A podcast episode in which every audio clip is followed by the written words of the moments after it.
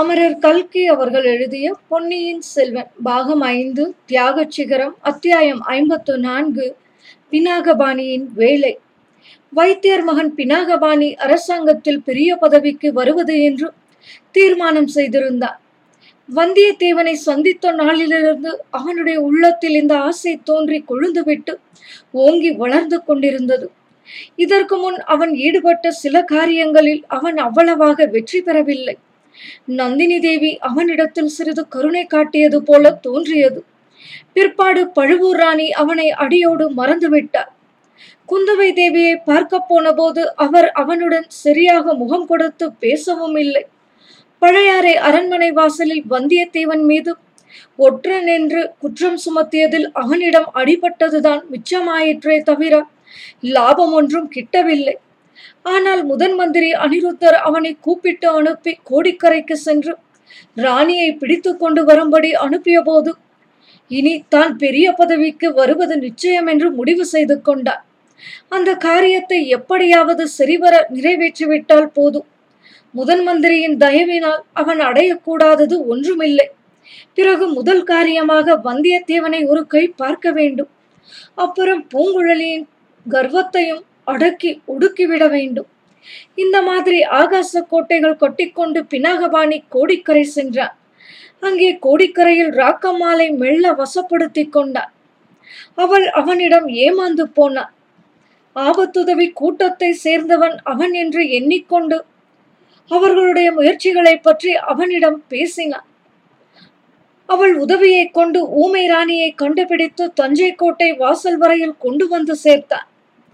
இப்பிரயாணத்தின் போதெல்லாம் பினாகபாணியின் உள்ளம் வேலை செய்து கொண்டே இருந்தது. ஊமை ராணி சம்பந்தமான ரகசியங்களை அறிய பிரயத்னம் செய்தது. பாதாள சிறையில் அவன் ஒரு நாள் அடைப்பட்டிருந்த போது அங்கிருந்த பைத்தியக்காரன் ஒருவன் கூறிய விவரங்கள் நினைவுக்கு வந்தன. அப்போது அவை பைத்தியக்காரனின் உளறலாக அவனுக்கு தோன்றியது. இப்போது அவன் கூறியவற்றில் உண்மை இருக்கும் என்று எண்ணினான். ஊமை ராணி ஏறி இருந்த பள்ளக்கு தஞ்சை கோட்டைக்கு அருகில் வந்த சமயம். புயலும் மழையும் அடித்து அவன் மீது மரம் முறிந்து விழுந்தது அல்லவா?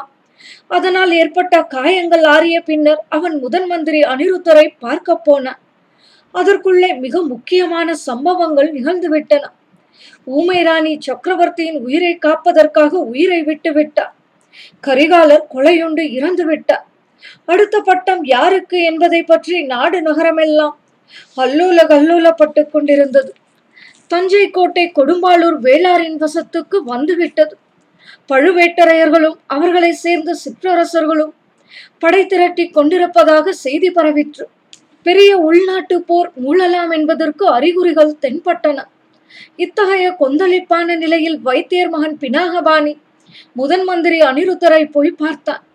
பெரும் கவலை கடலில் ஆழ்ந்திருந்த அன்பில் பிரம்மராயர் பினாகபாணியோடு அதிகமாய் பேசி காலம் போக்க விரும்பவில்லை.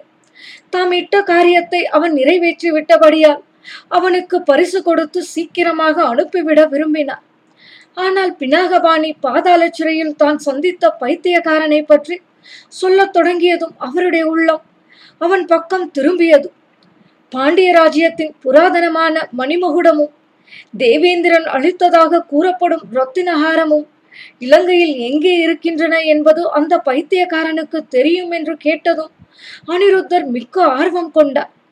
அந்த மணிமகுடத்தையும் ரத்தினஹாரத்தையும் தேடி கண்டுபிடிப்பதற்கு பராந்தக சக்கரவர்த்தியின் காலத்திலிருந்து முயன்றும் பலன் கிட்டவில்லை. அவற்றை கைப்பற்றும் வரையில் பாண்டிய வம்சத்தை சேர்ந்தவன் என்பதாக யாராவது ஒருவன் முளைத்து கொண்டு தான் இருப்பான். திருப்புறம்பயத்தில் நள்ளிரவில் ஒரு சின்னஞ்சிறு பையனை பாண்டிய சிங்காதனத்தில் ஏற்றி மகுடம் சூட்டிய நாடகத்தை பற்றி அனிருத்தர் ஆழ்வார்க்கடியான் மூலம் அறிந்திருந்தார். இம்மாதிரி யாராவது சிலர் அவ்வப்போது கிளப்பிக் கொண்டு தான் இருப்பார்கள். அவர்களுக்கு ஈழத்து அரசர்களும் சேர மன்னர்களும் உதவி செய்வார்கள். பாண்டிய நாடு ஒரு வழியாக சோழ சாம்ராஜ்யத்துடன் சேர்ந்து விட்டதாக ஏற்பாடு வேண்டுமானால் சோழ சக்கரவர்த்தியே மதுரையிலும் முடிசூட்டிக் கொள்ள வேண்டும். அந்த வைபவத்தின் போது பாண்டிய வம்சத்தின் புராதன கிரீடத்தையும் ரத்தின ஹாரத்தையும் சோழ சக்கரவர்த்தி அணிய வேண்டும். இவையெல்லாம் முன்னமே அனிருத்தர் தீர்மானித்திருந்த காரியங்கள். ஆகையினாலேயே ஈழ நாட்டுக்கு படையெடுத்து சென்ற ஒவ்வொரு சோழ தளபதியிடமும் அனிருத்தர் மேற்கூறிய மணிமுகுடத்தையும் ரத்தின ஹாரத்தையும் கண்டுபிடித்து கொண்டு வரும்படி சொல்லி அனுப்பி வந்தார். அதுவரையில் ஒருவராவது அக்காரியத்தில் வெற்றி பெறவில்லை. இப்போது பாதாள சிறையில் உள்ள ஒருவனுக்கு அவை இருக்குமிடம் தெரியும் என்று கேள்விப்பட்டதும் அன்பில் அனிருத்த பிரம்மராயர் ஆர்வம் கொண்டது இயற்கை அல்லவா? வைத்தியர் மகன் இன்னொரு செய்தியும் கூறினார். அது முதன் மந்திரியின் ஆர்வத்தை அதிகமாக்கியதோடு கவலையையும் உண்டாக்கியது. அந்த பைத்தியக்காரன் சோழ வம்சத்தை பற்றி ஒரு மகத்தான ரகசியம். தனக்கு தெரியும் என்றும் சோழ சிங்காதனத்துக்கு உரிமை கொண்டாடும் இளவரசன் ஒருவன் உண்மையில் சோழ வம்சத்தை சேர்ந்தவனே அல்லவென்றும் கூறியதாக பினாகபாணி சொன்னார் இதையெல்லாம் கேட்டதும் அனிருத்தர் முதலில் தாமே பாதாள சிறைக்கு போய் அந்த பைத்தியக்காரனை பார்க்க எண்ணினார். பிறகு அந்த எண்ணத்தை மாற்றிக்கொண்டார் தாம் அங்கே போனால் எதற்கு எண்ணத்திற்கு என்ற கேள்விகள் கிளம்பும். மலையமானும் வேளாரும் அனிருத்தரிடம் பூரண நம்பிக்கை கொண்டிருக்கவில்லை. அவர் சக்கரவர்த்தியின் விருப்பத்தின்படி மதுராந்தகன் கட்சியை ஆதரிப்பதாகவே அவர்கள் கருதியிருந்தார்கள் தாம் பாதாள சிறைக்கு போனால் அதிலிருந்து ஏதேனும் புதிய சந்தேகங்கள் அவர்களுக்கு ஏற்படும். சம்புவரையரை பார்க்க போவதாகவும் எண்ணிக்கொள்வார்கள். இந்த அம்சத்தை பற்றி நன்கு யோசித்த பிறகு அனிருத்தர் வைத்தியர் மகனையை உபயோகித்துக் கொள்ள விரும்பினார்.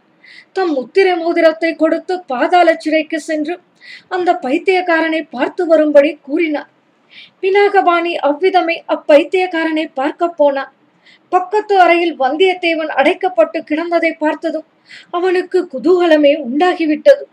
அந்த அறையின் வாசலில் சிறிது நின்று வந்தியத்தேவனுடன் பேச்சு கொடுத்தான். வந்தியத்தேவன் அவனுடன் பேசவில்லை.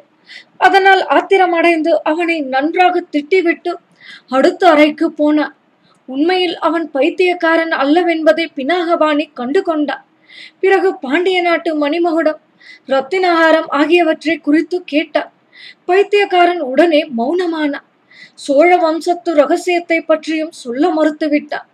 எனக்கு முதலில் விடுதலை உத்தரவு வாங்கி வா பிறகுதான் சொல்வேன் என்று கூறிவிட்டான். திரும்பி வந்து பினாகபாணி முதன் மந்திரியிடம் தன்னுடைய தோல்வியை பற்றி கூறினார் அவனை விடுவித்துக் கொண்டு வந்தால் நிச்சயம் பலன் கிட்டும் என்று தெரிவித்தார். முதன் மந்திரிக்கும் அது உசிதமாக தோன்றியது. இம்மாதிரி ராஜ்ய உரிமை பற்றி குழப்பம் ஏற்பட்டிருக்கும் நிலைமையில் அபாயகரமான ரகசியங்களை பற்றி பேசும் பைத்தியக்காரனை சிறையில் வைத்திருக்க கூடாது என்று கருதினார். அவனை தமது அரண்மனைக்கு அழைத்து வந்து உண்மையை அறிய வேண்டும் என்று எண்ணினார். அதன் பேரில் கொடும்பாளூர் வேளாரை பார்த்து அவரிடம் ஒருவாறு இந்த செய்தியை கூறினார். சின்ன பழுவேட்டரையரால் பல வருடங்களுக்கு முன்னால் சிறையில் அடைக்கப்பட்ட கைதியை முதன் மந்திரியின் விருப்பத்தின் பிரகாரம் விடுதலை செய்வதில் பெரிய வேளாருக்கு ஆட்சேபம் ஒன்றும் தோன்றவில்லை. எனவே அப்பைத்தியக்கார கைதியை விடுதலை செய்ய கட்டளை எழுதி கொடுத்தார். அதை வாங்கிக் கொண்டு பினாகபாணி கர்வத்துடன் பாதாள சிறைக்கு சென்றான்.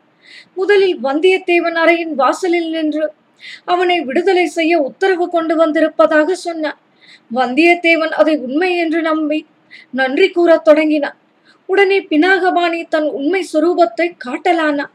வந்தியத்தேவனை நன்றாக திட்டிவிட்டு உனக்கு நார்ச்சந்தி மூலையில் கழுமரத்தின் மேலேதான் விடுதலை என்று எகத்தாளம் செய்தார் பின்னர் அடுத்த அறைக்கு சென்று பைத்தியக்காரனுடன் சுமூகமாக பேசினான். அவனை சுவரோடு சேர்த்து பிணைத்திருந்த சங்கிலிகளை அவிழ்த்து விட்டான். இதோ உனக்கு விடுதலை உத்தரவு வாங்கிக் கொண்டு வந்திருக்கிறேன். இப்போதாவது உனக்கு தெரிந்த ரகசியங்களை சொல்வாயா? என்று கேட்டார் முதன் மந்திரி அனிருத்தரிடம் அழைத்து போவதற்கு முன்னால் தானே அந்த ரகசியங்களை அறிந்து கொள்ள வைத்தியர் மகன் விரும்பினான் பைத்தியக்காரன் தன்னுடைய விடுதலையில் அவ்வளவு உற்சாகம் கொண்டவனாக காணப்படவில்லை. வெளியேறுவதற்கும் அவசரப்பட்டவனாக தோன்றவில்லை. பினாகபாணியின் வார்த்தையில் அவ்வளவு நம்பிக்கை கொண்டவனாகவும் தெரியவில்லை. என்ன ஏது உத்தரவு யார் கொடுத்தது? சிறையிலிருந்து வெளியேறுவது நிச்சயமா? கோட்டையிலிருந்து வெளியே போக விடுவார்களா என்று கேட்டுக்கொண்டிருந்தான். திடீரென்று பக்கத்து சுவரிலிருந்து சில கற்கள் பெயர்ந்து விழுந்தன. பினாகபாணி என்னவென்று திரும்பி பார்த்தபோது வந்தியத்தேவன் அவன் பின்னால் நிற்பதைக் கண்டான். பினாகபாணி இடுப்பில் செருகி இருந்த கத்தியை அவசரமாக எடுத்துக்கொண்டான் வந்தியத்தேவன் அவன் மீது பாய்ந்து கழுத்தை கெட்டியாக பிடித்துக் கொண்டான்.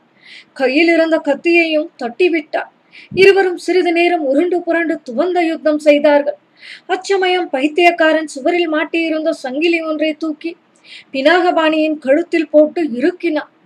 இத்துடன் பாகம் ஐந்து தியாக சிகரம் அத்தியாயம் ஐம்பத்து நான்கு பினாகபாணியின் வேலை நிறைவடைந்தது.